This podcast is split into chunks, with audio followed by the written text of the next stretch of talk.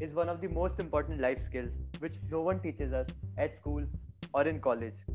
And the only way to learn this skill is we believe is through learning, experience, and wisdom. And for this, I, Gur Sahib, and I, Gaurav, juvenile investors, are going to explore the world of finance with you.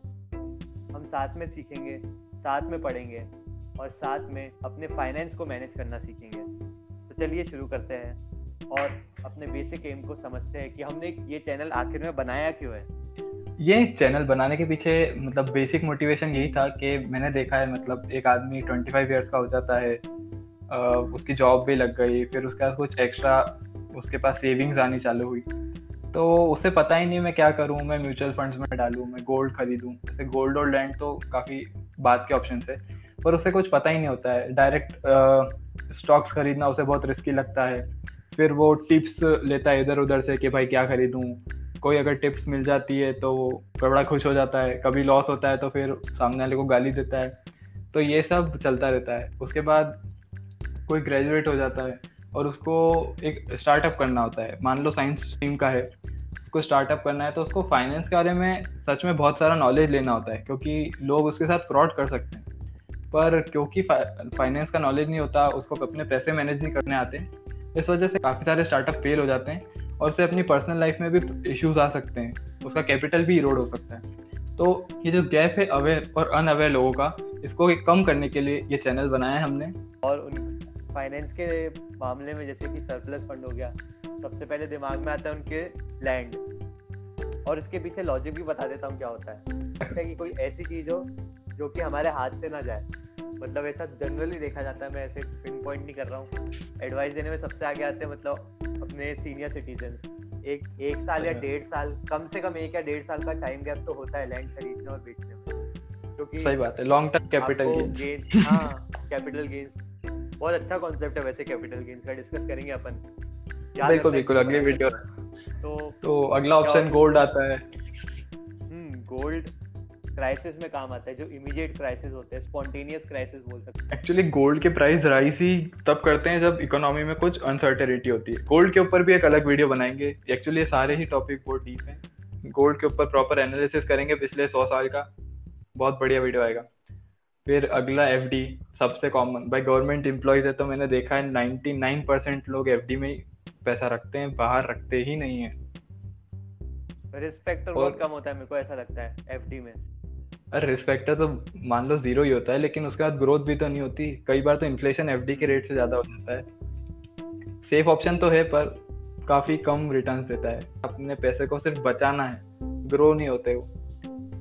तो ये सारी problems को भी हम help करेंगे। उसके बाद beginners जो होते हैं, वो स्टॉक मार्केट में आके बहुत गलतियाँ करते हैं, अपने अकाउंट्स बहुत ब्लो करते हैं। चीप स्टॉक्स खरीदते हैं। मतलब मेरा फ्रेंड है, उसने पहला स्टॉक कौन सा खरीदा होगा? चल गैस कर।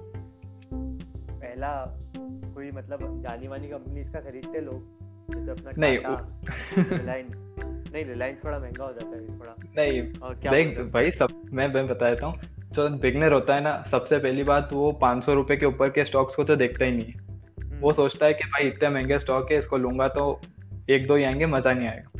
वो देखता है छोटे स्टॉक आइडिया हो गया यस बैंक हो गया। मेरे फ्रेंड ने लिया यस बैंक उसने लिया था ट्वेंटी सिक्स रुपी पे वो उस, उसने क्या सोचा कि भाई इसके नीचे तो नहीं जाएगा ये। फिर जब वो ग्यारह रुपए पे आ गया तब उसकी आँखें खुल गई।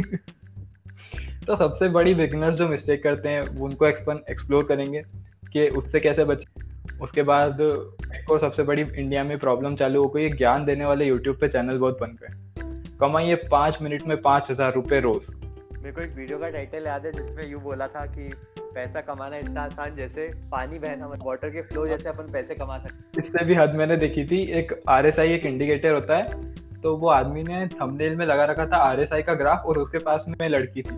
क्या चाहते हो तुम?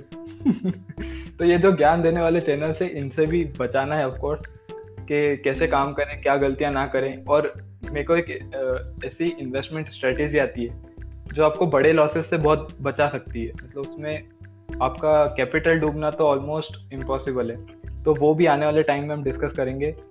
और ये सभी के लिए ये चैनल है। हम एम करते हैं कि आप हमसे कनेक्टेड रहें। और बेसिक नॉलेज तो हम देंगे ही। एडवांस नॉलेज के लिए जो कोर्सेज वगैरह हैं, वो भी हम आपको रिकमेंड करेंगे। और वो सभी इस चैनल पे आपको जल्द ही मिलेगा। और एक और चीज़, जो ऐसी फ़ील्ड है जिसका फाइनेंस से बहुत कम लिंकेज होता है।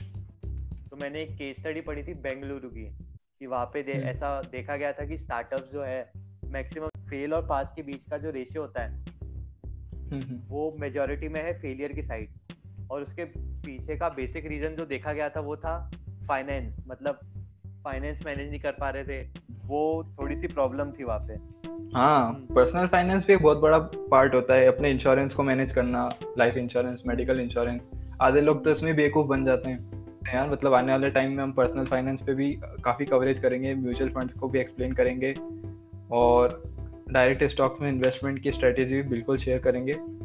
कंक्लूड करते हैं यहीं पे। Thank you for watching us stay connected finance एक ऐसी चीज़ है जो कि आपको हर एस्पेक्ट में काम आएगी, भले ही आप इस फ़ील्ड से रिलेटेड हो कि will meet again thank you